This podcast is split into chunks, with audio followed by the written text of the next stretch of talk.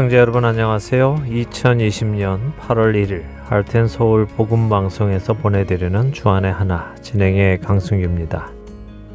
지난 한 주도 의에 줄이고 목마르기에 먼저 하나님의 나라와 의를 구하신 복 있는 여러분 되셨으리라 믿습니다. 예수님의 말씀을 통하여 복 있는 자가 어떤 자인지 여러분과 살펴보고 있습니다. 심령이 가난한 자는 천국을 받습니다. 애통하는 자는 위로를 받지요. 온유한 자는 땅을 기업으로 받습니다.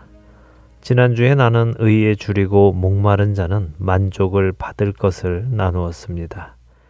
오늘 여러분과 나눌 말씀은 마태복음 5장 7절의 말씀입니다. 긍휼히 여기는 자는 복이 있나니 그들이 긍휼히 여김을 받을 것이며 극률이 여기는 자는 극률이 여김을 받을 것이라고 약속하십니다. 이렇게 생각해 보니 역시 복이란 무언가를 받는 것이라는 생각이 듭니다.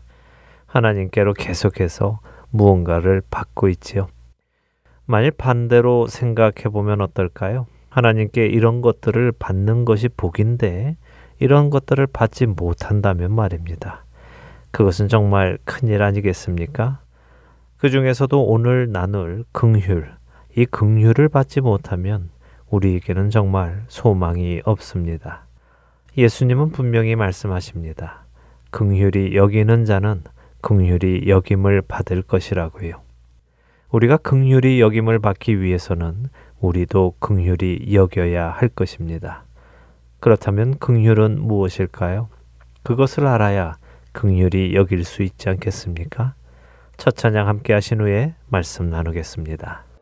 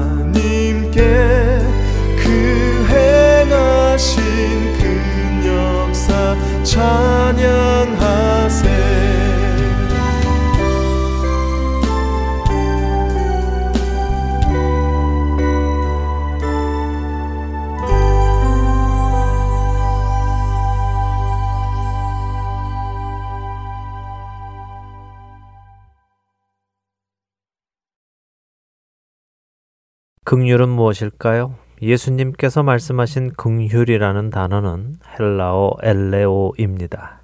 이 말을 한국어로는 동정심이라고 설명을 합니다. 한국어 사전에서 동정심을 찾아보면 남의 어려운 처지를 안타깝게 여기는 마음이라고 설명하고 있는데요. 남의 어려운 처지를 안타깝게 여기는 마음. 다시 말해, 어려운 처지에 있는 사람을 보고, 아이고, 참 안 됐다. 마음이 아프다 하며 혀를 차는 마음이지요. 그런데 이것이 진정한 긍휼일까요? 만일 긍휼이 이처럼 동정심을 갖는 것이라면 우리 대부분의 사람들은 복이 있을 것입니다.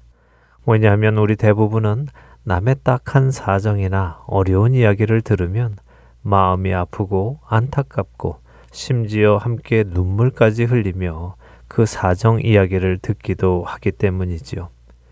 하지만 참된 동정, 다시 말해 긍휼은 여기에서 멈추지 않습니다. 극률함은 단순히 감정이 아닙니다.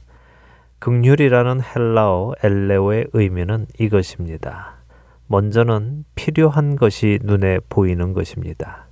그리고 둘째로는 그 필요한 것을 채워주는 것이지요. 이것이 바로 극률입니다. 필요한 것을 보고 그 필요를 채워주는 것, 그것이 극률입니다. 만일 극률이 그냥 안타까워하는 감정일 뿐이라면 얼마나 끔찍한 일이 벌어졌을까 상상하실 수 있습니까? 하나님께서 우리를 향해 아이고 불쌍한 것들 저렇게 죄가 죄인지도 모르고 죄 속에 살다가 다 죄와 함께 죽는구나. 아이고 불쌍한 것들 하시며 마음만 아파하셨다면 말입니다. 감사하게도 긍휼은 그런 안타까워하는 감정만이 아닙니다. 안타까운 일을 자신이 직접 들어가 도움을 주는 것입니다. 그 크신 하나님의 사랑 말로 다형 저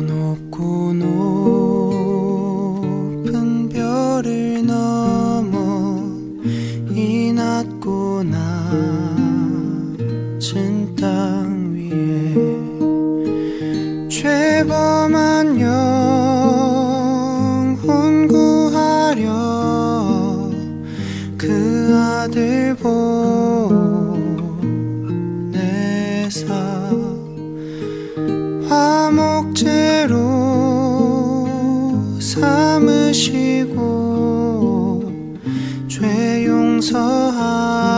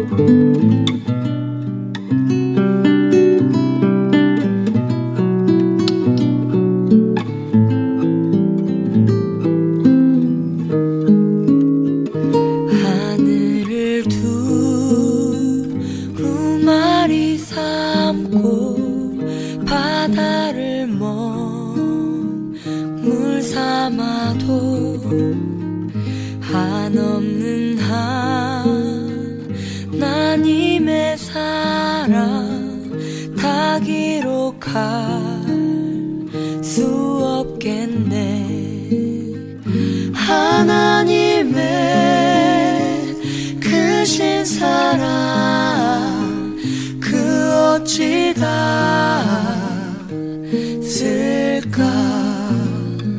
저 하늘 높이 쌓도 채우지 못하리.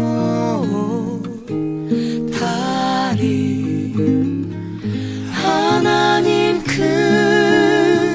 크신 사랑은 증량다 못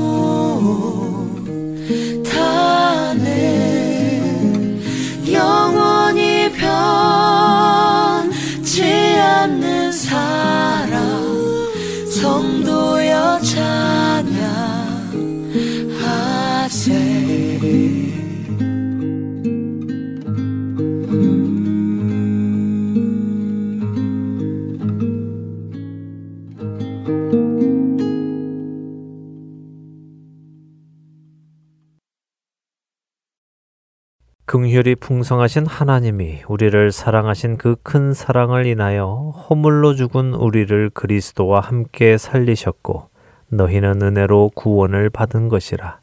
또 함께 일으키사 그리스도 예수 안에서 함께 하늘에 앉히시니 이는 그리스도 예수 안에서 우리에게 자비하심으로써 그 은혜의 지극히 풍성함을 오는 여러 세대에 나타내려 하심이라. 에베소서 2장 4절에서 7절의 말씀입니다. 성경에서 말씀하시는 극률이 무엇인지 우리에게 잘 설명해 주고 계시는 구절입니다. 극률은 단순한 감정이 아니지요. 극률이 풍성하신 하나님께서는 허물로 죽은 우리를 그리스도와 함께 살리셨다고 하십니다. 또한 예수 그리스도 안에서 하늘에 앉히셨다고 하시지요. 죄와 허물로 죽은 우리를 불쌍히 여기셔서 살리신 것뿐만이 아니라 살리신 후에 하나님의 자녀가 되게 하셔서 하나님 나라에 하나님의 자녀들로 앉히셨다는 것입니다. 하나님께서 어떻게 우리를 살리셨습니까? 바로 아무런 죄도 없으신 독생자 예수 그리스도를 우리의 죄를 대신하여 십자가에서 우리의 모든 죄값을 대신 그 육신에 치르게 하시고 우리를 대신하여 죽음에 이르게 하심으로 우리를 살리신 것입니다. 죄에서 죽어가는 우리를 보시며 마음만 아파하신 것이 아니라 그 아들을 주시고 우리의 필요를 채우신 것입니다. 긍휼이란 바로 이런 것입니다. 누군가의 필요를 보는 것이며 그 필요를 내가 희생하여 채워주는 것, 그것이 긍휼입니다. 예수님께서 우리에게 하신 말씀은 바로 이러한 긍휼을 가지고 다른 사람들을 긍휼히 여기는 자가 복이 있다는 말씀입니다.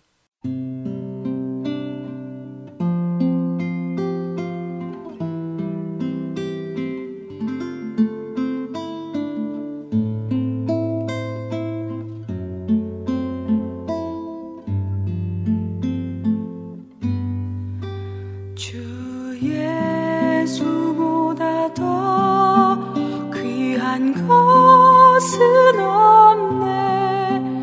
이 세상 부귀와 바꿀 수 없네. 영죽을 내 대신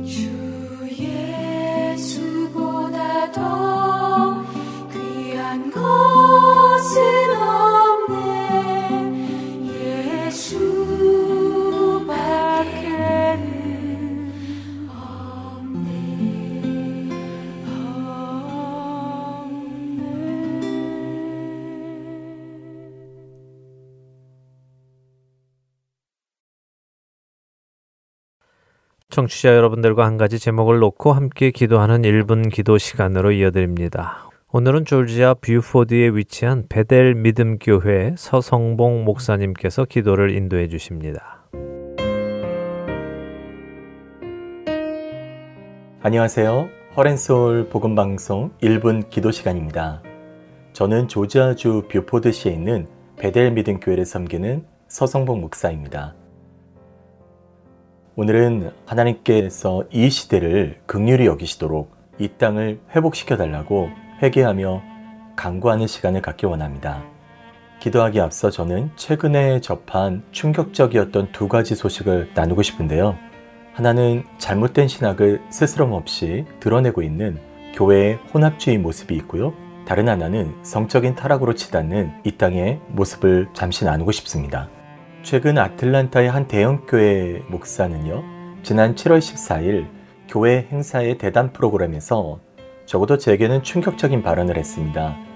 그는 말하길, 백인들을 포함한 우리들은 노예 제도를 재앙이었다고 이해하고 있다. 하지만 우리는 노예 제도라는 축복을 그리워하며 그 제도가 백인들이 살고 있는 세상의 기본 프레임을 만들었다라는 말을 했죠. 결론적으로 노예 제도가 하나님의 축복이라는 그의 말입니다. 이 말이 논란이 되자 그는 해명하기를 백인의 특권이 실제 존재한다는 것을 알리려는 의도였다고 말했지만요. 100번 양보해서 그의 말이 실수였다고 해도요. 그가 갖고 있는 백인 우월주의적 신학은 큰 문제가 아닐 수 없습니다. 또 하나 제가 접한 충격적인 소식은요. 최근 메사추세츠주 서머빌시에서 조례가 하나 통과됐는데요. 이 조례는 3명 이상의 성인을 파트너, 즉 부부죠. 어, 파트너로 허용하는 내용입니다. 지난 7월 1일자 뉴욕타임즈 보도에 따르면 다자 간 부부관계를 인정한 이번 조례를 만든 서머빌 씨가 미국 내 최초의 시가 됐다고 하면서 조례에 찬성한 시 의원 중 한 사람은요. 가족의 개념을 넓혔다고 언급했습니다. 지난 15년 연방 대법원에서 동성 결혼을 합법화한 것처럼 이렇게 다자간 부부 관계가 인정되기 시작했기 때문에 앞으로 이 시대와 사회에 어떻게 파급되어 퍼질지 심각한 문제가 아닐 수 없습니다. 하나님의 법을, 하나님의 말씀을 두려워하지 않는 이 시대의 타락이 많은 영혼을 책임진 교회 공동체에도요, 그리고 사회 전반에 너무 만연해 있습니다. 이런 시대 가운데 우리가 어떻게 하나님 앞에 서야 할까요? 역대하 7장 14절에 내 이름으로 일컫는 내 백성이 그들의 악한 길에서 떠나 스스로 낮추고 기도하여 내 얼굴을 찾으면 내가 하늘에서 듣고 그들의 죄를 사하고 그들의 땅을 고칠지라 말씀하십니다. 저는 우리 모두가 이 말씀 앞에 엎드려 이 땅의 세속화와 혼합주의와 진리를 가리는 수많은 잘못된 신학들과 성적인 타락과 말씀을 대적하는 많은 것들이 곧 우리 한 사람 한 사람의 문제임을 통해하며 주님께서 치유하시고 극률이 여기시도록 기도해야 될 거라 믿습니다. 여러분, 이 시간 마음을 다해 함께 기도하겠습니다.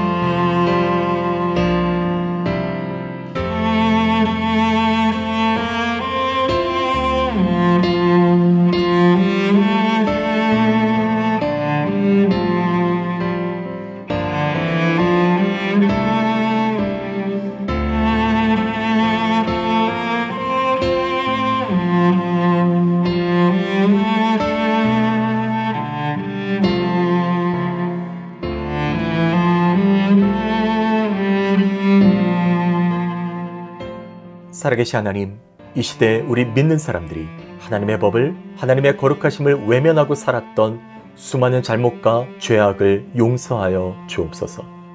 세상은 급격하게 세속화되고 물질 만능주의와 성적인 타락으로 물들고 있으며 또한 하나님의 말씀을 대적하고 있습니다. 그런데 이런 현실을 아파하지 않고 통해하지도 않는 우리의 모습들은 아니었나 주여 고백합니다. 오늘 믿는 자로서 그리고 교회들이 소금과 빛의 역할을 제대로 감당하지 못했던 연약함과 나태함을, 거짓됨을, 교만을, 음란과 죄악을 용서하여 주옵소서. 이 시간 우리가 끊어내지 못한 죄악들이 있나 우리를 돌아보게 하시고 이 시대의 범죄함이 곧 나의 죄악임을 깨닫고 늘 주님 앞에 통회하며 기도하는 성도가 되게 하옵소서. 주여, 하늘의 뜻이 땅에서 이루어진 것처럼 성도와 교회들이 하나님의 뜻을 이 땅에서 이루며 사는 성도가 되도록 힘써 살게 하시고 어떤 형편에도 비록 이 시대가 코로나로 인해 너무 힘겨운 때지만 믿음을 잃지 않고 감사하며 주님의 얼굴을 구하는 믿음의 삶이 다 되게 하여 주옵소서. 이 땅의 죄악과 잘못을 위해 통회하고 주님께 강구한 우리 모두를 주님께서 붙들어 주셔서 하나님의 영광을 위해 쓰임 받는 주의 백성들이 다 되게 하여 주옵소서. 우리 주 예수님의 이름으로 기도드립니다. 아멘.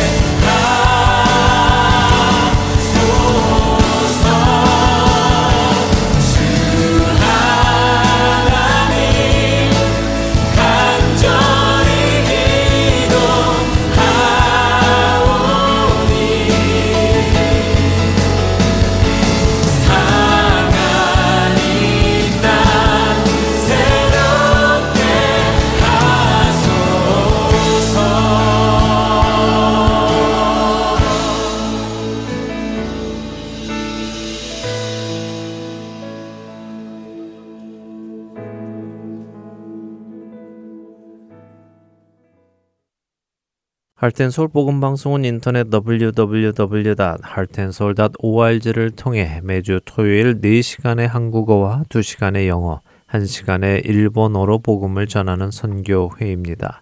이 방송은 스마트폰 앱이나 팟캐스트를 통해 여러분의 스마트폰에서 들으실 수 있으며 매주 댁에서 CD나 MP3 CD로 받아서 들으실 수도 있습니다. 자세한 문의는 방송사 사무실 전화번호 602-866-8999로 해주시면 안내해 드리겠습니다. 스마트폰에서 앱이나 팟캐스트로 Heart and Soul 복음 방송을 청취하실 수 있습니다. 아이폰을 쓰시는 분들은 앱스토어에 가셔서 Heart and Soul이라고 입력하신 후 다운받으실 수 있습니다. 안드로이드 폰을 사용하시는 분들은 플레이 스토어에서 같은 방법으로 다운받으시면 되겠습니다. 팟캐스트 사용자들은 검색창에서 할텐 서울 방송을 검색하신 후 다운받으시면 됩니다. 자녀들을 위한 방송도 따로 구분하여 들으실 수 있도록 되어 있습니다. 팟캐스트에서 할텐 서울 키즈를 검색하시면 자녀들을 위한 방송에 직접 들어가실 수 있습니다. 이제는 CD에서뿐만이 아니라 핸드폰으로 운전하며 또 산책하며 방송을 들으실 수 있습니다. 자세한 문의 사항은 사무실 전화번호 602-866-8999로 해주시면 됩니다.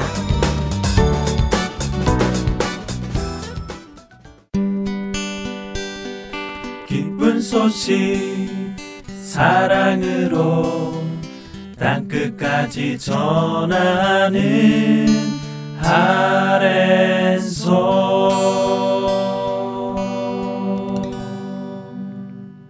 계속해서 함께 읽는 계시록으로 이어드립니다.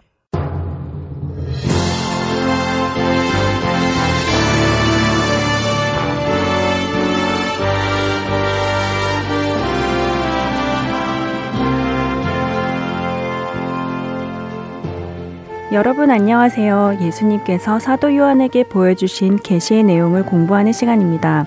함께 있는 계시록 진행의 김명아입니다. 네, 여러분 안녕하세요. 강승규입니다. 지난 시간에 요한계시록 7장을 보면서 참 말도 많고 논란도 많은 14만 4천 명을 보았습니다. 네. 이 14만 4천 명이 누구냐에 대한 해석이 참 많지만 요한계시록 7장을 읽어보면 자연스럽게 유대인들 중 하나님의 종으로 인침을 받은 사람들이라는 것을 알 수 있었어요. 네, 말씀을 읽어보면 자연스럽게 그렇게 해석이 되지요. 요한 스스로도 이스라엘 자손의 각 지파 중에 인침을 받은 자의 수를 들으니라며 기록을 시작했습니다.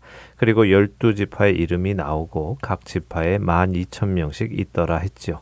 그리고 그 후에 요한이 또 보니 각 나라와 족속과 백성과 방언에서 아무도 능히 셀 수 없는 큰 무리가 흰 옷을 입고 나오는 장면을 또 봅니다.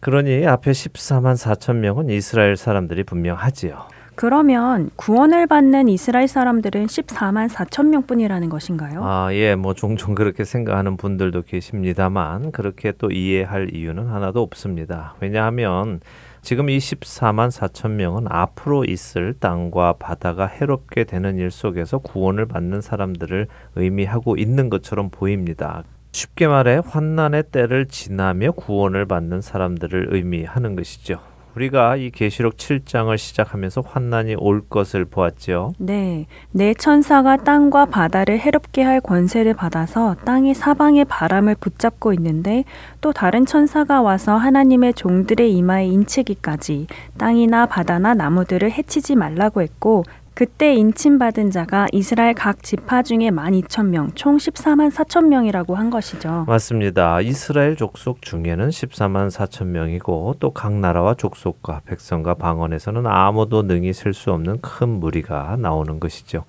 이 무리는 이스라엘 족속이 아닌 사람이지만 이스라엘 족속처럼 하나님의 인을 받은 사람이라고 이해하는 것이 자연스러울 것입니다. 그렇지 않습니까? 네.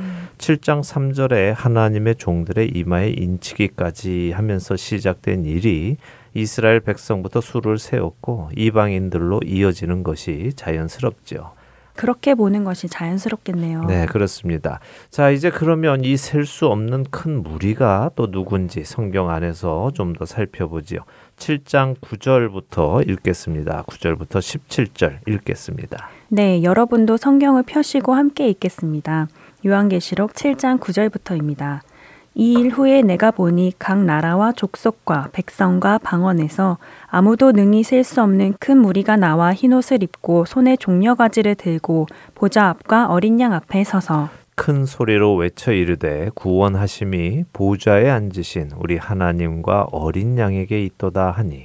모든 천사가 보좌와 장로들과 내 생물의 주위에 서 있다가 보좌 앞에 엎드려 얼굴을 대고 하나님께 경배하여 이르되 아멘. 찬송과 영광과 지혜와 감사와 존귀와 권능과 힘이 우리 하나님께 세세토록 있을지어다. 아멘 하더라. 장로 중 하나가 응답하여 나에게 이르되 이 흰 옷 입은 자들이 누구며 또 어디서 왔느냐? 내가 말하기를 내 주여 당신이 아시나이다 하니 그가 나에게 이르되 이는 큰 환난에서 나오는 자들인데 어린 양의 피에 그 옷을 씻어 희게 하였느니라. 그러므로 그들이 하나님의 보좌 앞에 있고 또 그의 성전에서 밤낮 하나님을 섬김에 보좌에 앉으시니가 그들 위에 장막을 치시리니 그들이 다시는 줄이지도 아니하며 목마르지도 아니하고 해나 아무 뜨거운 기운에 상하지도 아니하리니 이는 보좌 가운데에 계신 어린 양이 그들의 목자가 되사 생명수 샘으로 인도하시고 하나님께서 그들의 눈에서 모든 눈물을 씻어 주실 것임이라. 네, 자, 이 셀 수 없는 수많은 무리들이 나와서 흰 옷을 입고 손에 종려 가지를 들었습니다. 흰옷은 우리가 계속해서 나누는 대로 세상에서 자신들을 더럽히지 않고 예수 그리스도와 동행한 사람들에게 주어지는 옷입니다. 자, 그런데 이들이 손에 종려나무 가지를 들고 있습니다. 종려나무 가지. 우리에게는 익숙하지요? 네, 종려주의를 통해 종려나무 가지는 잘 알고 있죠. 네. 예수님께서 유월절 어린 양으로 죽으시기 위해 예루살렘에 들어가실 때 이스라엘 백성들이 종려나무 가지를 흔들며 호산나 우리를 구원하소서 하며 환영했었죠. 네, 맞습니다. 그랬습니다. 그런데 우리가 여기서 생각해 볼 것이 있습니다. 종려나무 가지를 흔드는 이유인데요. 원래 종려나무 가지는 율법에 따라 흔들어야 하는 절기가 있습니다. 바로 초막절입니다. 혹은 또 장막절이라고도 하죠. 근데 방금 말씀하신 대로 예수님께서 예루살렘에 입성하실 때에 이스라엘 백성들이 종려나무 가지를 흔들며 호산나를 외쳤지요. 그때는 초막절이 아니었습니다. 초막절은 이스라엘 일곱 절기 중에 마지막에 있는 절기입니다. 아, 그렇죠. 예수님께서 예루살렘에 들어가실 때는 6월절이었잖아요. 맞습니다. 6월절이었습니다. 그 6월절은 이스라엘 일곱 절기 중에 가장 먼저 있는 절기입니다. 그래서 예수님을 맞이하던 이스라엘 백성들이 종려 나무 가지를 흔든 것은요, 율법과 또 절기와 상관없는 일이었고요. 당시의 문화와 상관이 있는 일입니다.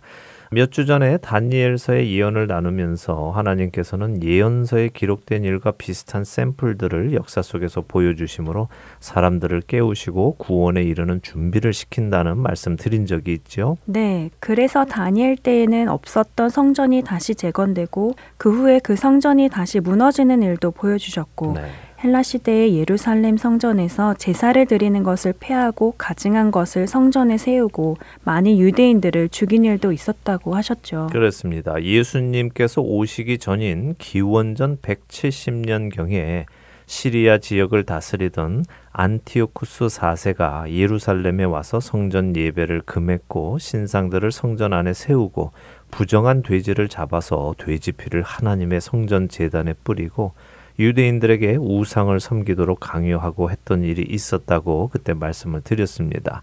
바로 그때 마카비 가문의 형제들이 안티오쿠스를 대상으로 전쟁을 해서 예루살렘 성전을 회복하는 놀라운 일이 있었다고도 말씀드렸죠. 네, 맞아요. 마카비 혁명이 일어났고 그 일로 수전절이라는 한우카가 이어진다고 하셨어요. 맞습니다. 바로 이런 모습이 앞으로 일어날 마지막 때의 샘플과 마찬가지입니다.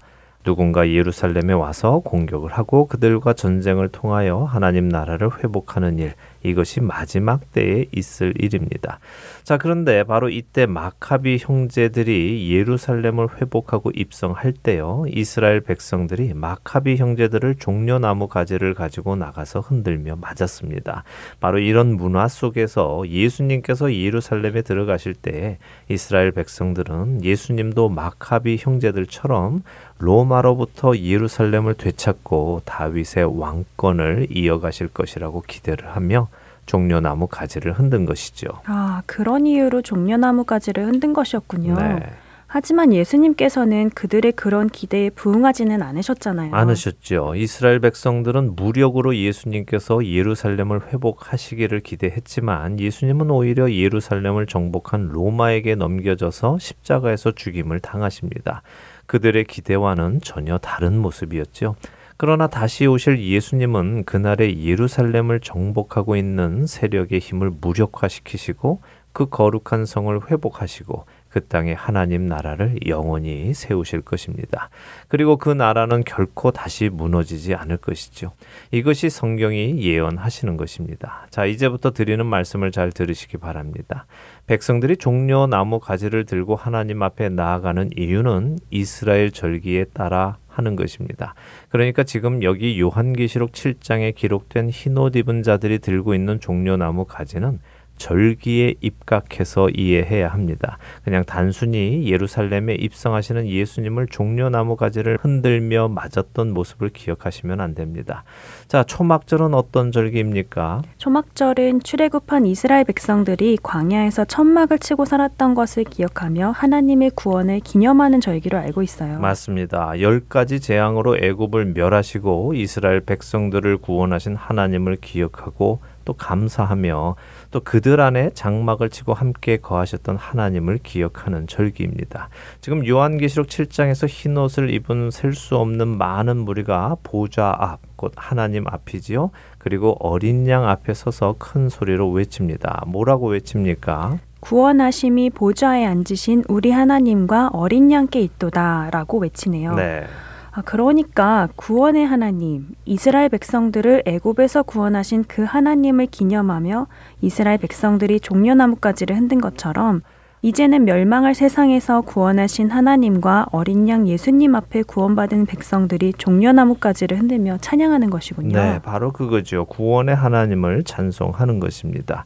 또한 조금 전에 읽었던 요한계시록 7장 15절에도 하나님께서 보좌에 앉으시니가 그들 위에 장막을 치시리니 이런 말씀 나오죠. 그래서 이것을 장막절로 초막절로 이해하는 것이 좋습니다. 그런데 이 초막절은요 다른 말로는 수장절이라고도 부릅니다. 아, 수장절이요? 네. 수장절이라는 말은 좀 익숙치 않은데요. 네, 이 수장절은 농사와 관련된 이름입니다. 곡식을 모두 추수하고 저장하는 것을 지키는 절기죠. 수장 이것은 거두어서 곡간에 드린다 하는 의미입니다.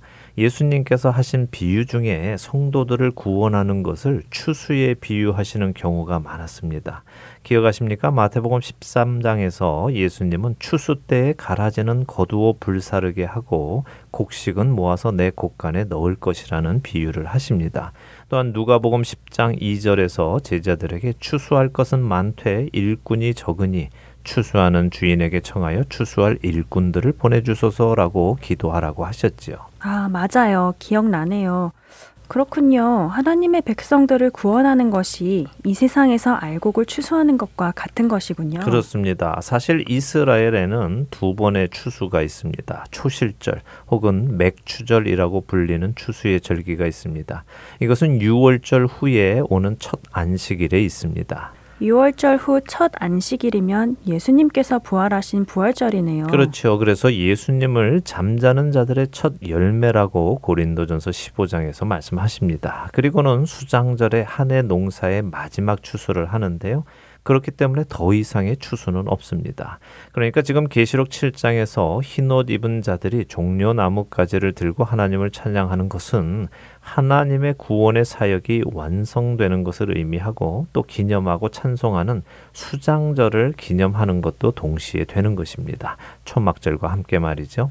그러니까 지금 이 모습이 애굽에서 구원하신 하나님, 우리 안에 머무시는 하나님, 알곡을 모두 추수하신 하나님을 찬양하고 감사하는 초막절과 수장절의 모습이 현실로 이루어진 것이라는 말이군요. 맞습니다. 자, 이 설명을 들었으니 계시록을 다시 보도록 하지요. 13절에 장로 중 하나가 요한에게 묻습니다. 이 흰 옷 입은 자들이 누구며 어디서 왔느냐? 이렇게 물으니까 요한은 저는 모르겠습니다. 당신이 아십니다. 하고 대답하지요. 그러니까 물어보았던 그 장로가 대답을 해 줍니다. 뭐라고 대답합니까? 이는 큰 환난에서 나오 는 자들인데 어린 양의 피에 그 옷을 씻어 희게 하였다 하지요. 큰 환난에서 나오는 자들이라고 하시네요. 네. 큰 환난은 어떤 것이죠? 어, 우리가 계시록 6장을 시작하기 전에 제가 말씀을 드렸습니다. 두루마리의 인이 떼어지며 세 가지 일이 일어날 것인데 첫째는 시험, 둘째는 환난, 셋째는 하나님의 진노라고 말씀을 드렸지요. 그러니까 지금 이 흰옷 입은 수많은 자들은 이 시험과 환난을 다 겪고 나오는 자들이라는 것입니다. 또한 어린 양의 피에 그 옷을 씻어 희게 하였다고 하시죠. 예수님의 보혈로 깨끗게 된 자들이라는 말씀이군요. 그렇습니다. 그들은 시험과 환난 속에서도 예수님을 부인하지 않고 믿음을 지킨 사람들입니다. 바로 이런 자들이 어린 양의 피에 옷을 씻어 희게 되는 것입니다. 이 이야기에 대해서는 뒤에 우리가 다시 나누도록 하겠습니다. 지금은 우리가 초막절과 수장절을 이야기하고 있으니까 다음 절인 15절과 16절을 보지요. 15절에 보니 이 흰 옷 입은 자들 즉 큰 환난에도 믿음을 지킨 자들이 하나님의 보좌 앞에 있고 밤낮 하나님을 섬기는데 보좌에 앉으신 하나님께서 그들 위에 무엇을 치신다고 하십니까? 장막을 치실 것이라고 하시네요. 네. 아, 애굽에서 구원받은 이스라엘 백성들 사이에 장막을 치고 그들과 함께 사셨던 것처럼 큰 환난에서 구원받아 나온 백성들 위에도 장막을 치시고 함께 하신다는 것이군요. 맞습니다. 장막절의 의미가 다시 한번 나타나죠. 그리고 16절에 보니 그들이 다시는 줄이지 않고 목마르지도 않고 아무 뜨거운 기운에 상하지도 않는다고 하십니다. 수장절은 추수를 해서 곡식을 곡간에 저장합니다. 그러니 이제는 줄일 일이 없지요. 수고를 마치고 이제는 편히 쉴 수 있는 것입니다. 그리고 17절을 보십시오. 어린 양 예수님께서 그들의 목자가 되셔서 생명수 샘으로 인도하시고 하나님께서는 그들의 눈에서 모든 눈물을 씻어 주실 것이라고 하십니다. 참된 평화, 참된 안식이 드디어 주어지는 것입니다. 이 땅의 모든 고생과 수고와 슬픔과 억울했던 것과 분했던 것, 이 모든 것이 다 위로받고 치유되고 목자 되시는 주님 안에서 참 평안을 누리게 되는 것이죠. 그날이 오기를 기다리지 않으십니까? 네, 기다려집니다. 정말 모든 수고를 다 그치고 아무런 걱정 없이 평안할 수 있는 그날이요. 네, 그렇죠. 이 세상에서도 종종 아주 큰 일을 오랜 시간 동안 힘들게 추진하여 그 일을 다 마치고 집에 가는 날 침대에 누울 때 어떻게 눕습니까? 아, 좋다. 이렇게 이제 다 끝났다. 정말 수고했다. 수고했어. 오늘 밤은 편안히 자자. 이런 마음 가져본 적 없으십니까? 아, 있죠. 그때 그 기분은 정말 좋아요. 마쳐야 했던 일을 마치고 쉬는 그 기쁨 말입니다. 네. 자, 우리가 천국에서 그 기쁨을 누리려면요. 이 땅에서 힘들면 힘들수록 또 고생스러우면 고생스러울수록 그 기쁨이 더 크지 않겠습니까? 이 땅에서 그렇게 어렵게 믿음을 지켜내지 않았다면 그날의 그 기쁨도 별로 그리 크지는 않을 것입니다. 생각해 보세요. 지금도 하루하루를 별로 의미 없이 살거나 치열하게 살지 않으면 저녁에 쉬기 위해 잠자리에 누울 때 그 잠자리가 별로 그렇게 감사하게 느껴지지 않잖아요. 그러니 이 땅에서 주님을 위해 자신의 모든 것을 들여 믿음을 지켜나가는 우리가 되기를 바랍니다.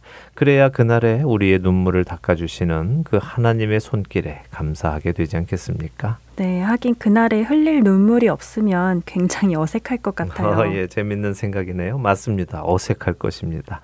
자, 이렇게 해서 요한계시록 7장을 마쳤습니다. 그리 어려운 것은 없죠? 네, 뭐 14만 4천 명이 누구냐 하는 것도 성경 문맥 안에서 어렵지 않게 환난 때에 구원받아 나오는 유대인들이다 하는 것을 이해할 수 있었고요. 네.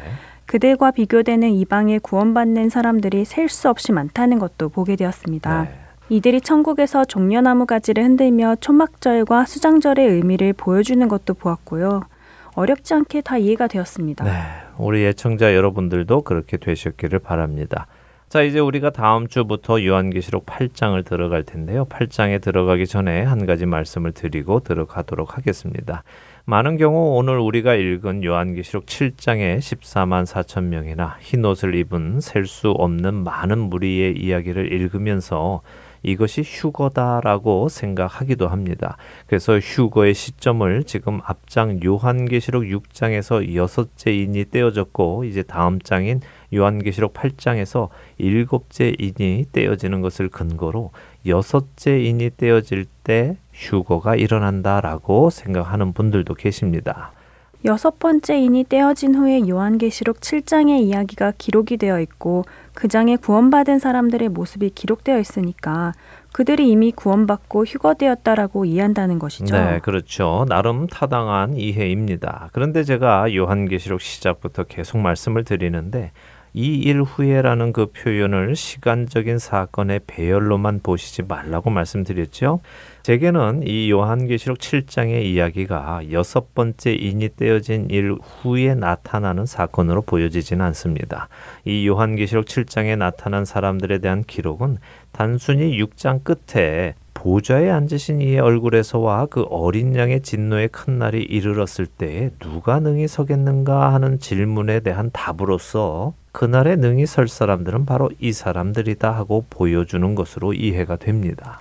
그러니까 여섯 번째 인이 떼어질 때 일어나는 여러 가지 환난과 재난 사이에서 교회나 혹은 이스라엘 백성 중 인침을 받은 자들이 휴거되는 것은 아니라는 말씀이군요. 네, 왜냐하면 지금 여섯째 인이 떼어졌을 때 구원받을 성도가 다 휴거되고 이 땅에 없어진다면 앞으로 일어나는 일에는 성도에 관한 이야기가 나오지 않는 것이 상식적이겠죠?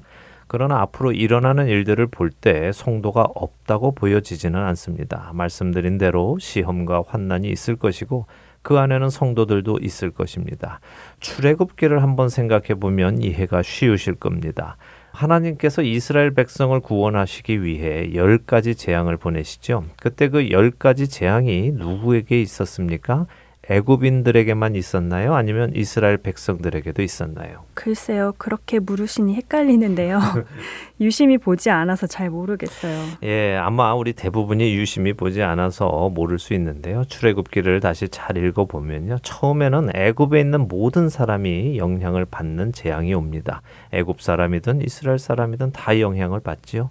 물이 피가 되어 마실 수 없게 되지요. 또 개구리들이 온 지역에 나타나서 피해를 줍니다. 그 후에는 이가 와서 또 사람들을 괴롭히지요. 그러나 그 후에 파리떼가 나오고 악질이 생기고 가축에게 피해가 생기고 할 때 보면은 이스라엘 백성들은 또 보호를 받고 이스라엘의 가축들도 보호를 받는 일도 보게 됩니다. 요한계시록에서 보여지는 재앙에도 이런 모습들을 우리가 볼 수 있습니다. 하나님의 백성은 여전히 그 자리에 있지만 보호받는 모습도 보지요. 그러니까 지금 여섯째 인이 떼어졌을 때 성도들이 들림을 받는다라고 생각할 만한 근거는 없다는 것을 기억하시기 바랍니다. 아직은 때가 아닌 것 같습니다. 이제 다음 주 요한계시록 8장을 보기 시작하면 성도들이 구원받는 때가 언제인지 조금 더 명확하게 보게 될 것입니다. 네, 또 기대가 되네요. 그래도 생각처럼 그렇게 어렵지 않게 이해가 되어서 다행입니다. 지금껏 설명드린 것을 기초로 계시록을 앞에서부터 다시 읽어보면 좋을 것 같아요. 네, 그렇게 하시면 한층 이해가 깊어지게 될 것입니다. 함께 있는 계시록 이제 마쳐야겠습니다. 다음 주에 다시 찾아뵙겠습니다. 안녕히 계세요. 안녕히 계십시오.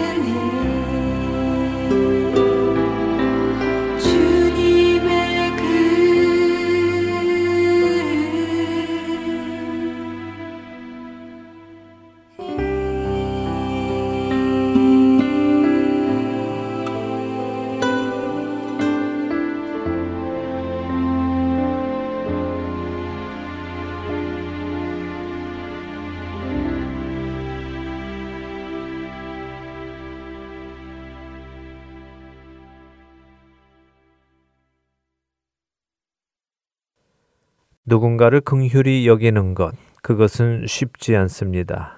왜냐하면 긍휼히 여기는 것이 단순한 감정이 아니기 때문이죠. 긍휼히 여기는 것이 단순한 감정이라면 누군가를 긍휼히 여기는 것은 아주 쉽습니다. 그러나 성경에서 말씀하시는 긍휼함은 감정을 넘어서 상대의 필요를 채워주는 것입니다. 상대의 필요를 채워주려면 우리는 내 몸을 움직여야 합니다. 내가 가지고 있는 것을 사용해야 하지요. 나의 것을 나누어 주어야 합니다. 내 시간, 내 물질, 내 노력, 내 힘을 사용하여야 상대의 필요를 채워줄 수 있는 것입니다. 그런데 우리는 어떤 이들에게 극률함을 베풀 수 있을까요? 성경이 우리에게 극률함을 베풀라고 요구하는 대상은 누구일까요? 사실 우리가 우리의 시간과 물질과 노력과 힘을 사용하여 누구의 필요를 채울 때 그 대상이 내가 보기에 불쌍하고 그 대상이 내가 보기에 그래도 괜찮은 사람 같고 나에게 좋은 감정을 가지고 있고 나도 그에게 나쁘지 않은 감정을 가지고 있다면 그나마 덜 어려울 것입니다. 하지만 나를 무시하고 나를 괴롭게 하고 나에게 악한 일을 행한 사람이라면 어떨까요? 그런 사람에게도 우리는 여전히 나의 시간과 물질과 노력과 힘을 사용하여 필요를 채워주는 극률함을 보여주어야 할까요? 그것은 너무 어렵지 않습니까? 그러나 하나님은 우리에게 그것을 요구하십니다. 오직 너희는 원수를 사랑하고 선대하며 아무것도 바라지 말고 꾸어주라. 그리하면 너희 상이 클 것이요. 또 지극히 높으신 이의 아들이 되리니 그는 은혜를 모르는 자와 악한 자에게도 인자하시니라. 너희 아버지의 자비로우심 같이 너희도 자비로운 자가 되라. 누가복음 6장 35절과 36절의 말씀입니다. 우리가 원수까지 사랑하고 선대하고 긍휼히 여길 수 있는 이유는 우리의 인격이 좋아서가 아니라 우리가 은혜를 모르는 악한 자에게도 인자하신 하나님의 자녀가 되었기 때문입니다. 앞서 여러분들께 하나님께서 죄와 허물로 죽은 우리들을 극률히 여기셔서 그 아들을 주시고 살리셨다는 말씀을 드렸습니다. 죄와 허물로 죽었다는 말씀은 내가 깨닫지 못하고 지은 죄는 물론 내가 알고도 일부러 지은 죄, 다시 말해 하나님을 대항하여 지은 죄를 포함하는 말씀입니다. 쉽게 이야기하면 내가 하나님의 원수였다는 말씀이지요. 그러나 그런 원수 같던 나를 하나님께서는 긍휼히 여기셨습니다. 그분의 자비를 보여주셨지요. 예수님께서는 우리에게 너희 아버지의 자비로우심 같이 너희도 자비로운 자가 되라고 하십니다. 사랑하는 할텐 서울 복음 방송의 청자 여러분, 성경의 말씀, 곧 하나님의 말씀에 순종하며 사는 것은 어려운 일입니다. 왜냐고요? 하나님의 말씀은 우리 육신이 원하는 것과는 반대되기 때문입니다. 만일 하나님께서 우리에게 매일같이 놀고 먹고 육신이 원하는 대로 쾌락을 좇으며 살거라라고 말씀하셨다면 그 말씀에 순종하는 것은 아주 쉬웠을 것입니다. 아니, 오히려 그 말씀에 불순종하기가 어려웠을 것입니다. 왜냐하면 우리의 육신은 태생적으로 그런 것들을 원하기 때문입니다. 그러나 기억해야 합니다. 우리의 육신이 원하는 것들은 바로 우리의 죄성에서 나오는 것들임을 말입니다. 바로 그것 때문에 우리가 죄와 허물로 죽었었던 것을 말이지요. 사도 바울은 자신이 자신의 몸을 쳐 복종하게 한다고 고린도전서 9장 27절에 말씀합니다. 그렇지 않으면 자신이 버림을 당할까 두렵다고 하지요. 우리가 예수 그리스도의 생명인 복음을 올바로 전해받은 자들이라면 우리는 우리를 사망으로 이끌고 가는 육신의 원함을 쳐서 하나님의 말씀에 복종하는 자로 살아가야 할 것입니다. 극률함을 베푸십시오. 그 대상이 내가 사랑하고 싶지 않은 사람이라 할지라도 하나님께서 여러분의 눈으로 그 사람의 필요를 보게 하셨다면 그 사람의 필요를 채워 주십시오. 여러분의 시간과 물질과 노력과 사랑을 담아 도와주십시오. 그것이 여러분이 인자하고 자비로우신 하나님의 자녀가 된 것을 보여주는 증거가 될 것입니다. 또한 약속의 하나님께서 그런 여러분에게 극률함을 베푸실 것입니다. 극률이 여기는 자는 복이 있나니 그들이 극률이 여김을 받을 것이며 마태복음 5장 7절의 예수님의 말씀이 여러분 안에 이루어짐으로 복이 있는 여러분과 제가 되기를 간절히 소망하며 오늘 주안의 하나 여기에서 마치겠습니다. 함께 해주신 여러분들께 감사드리고요. 저는 다음 주 이 시간 다시 찾아뵙겠습니다. 지금까지 구성과 진행의 강순기였습니다. 애청자 여러분 안녕히 계십시오.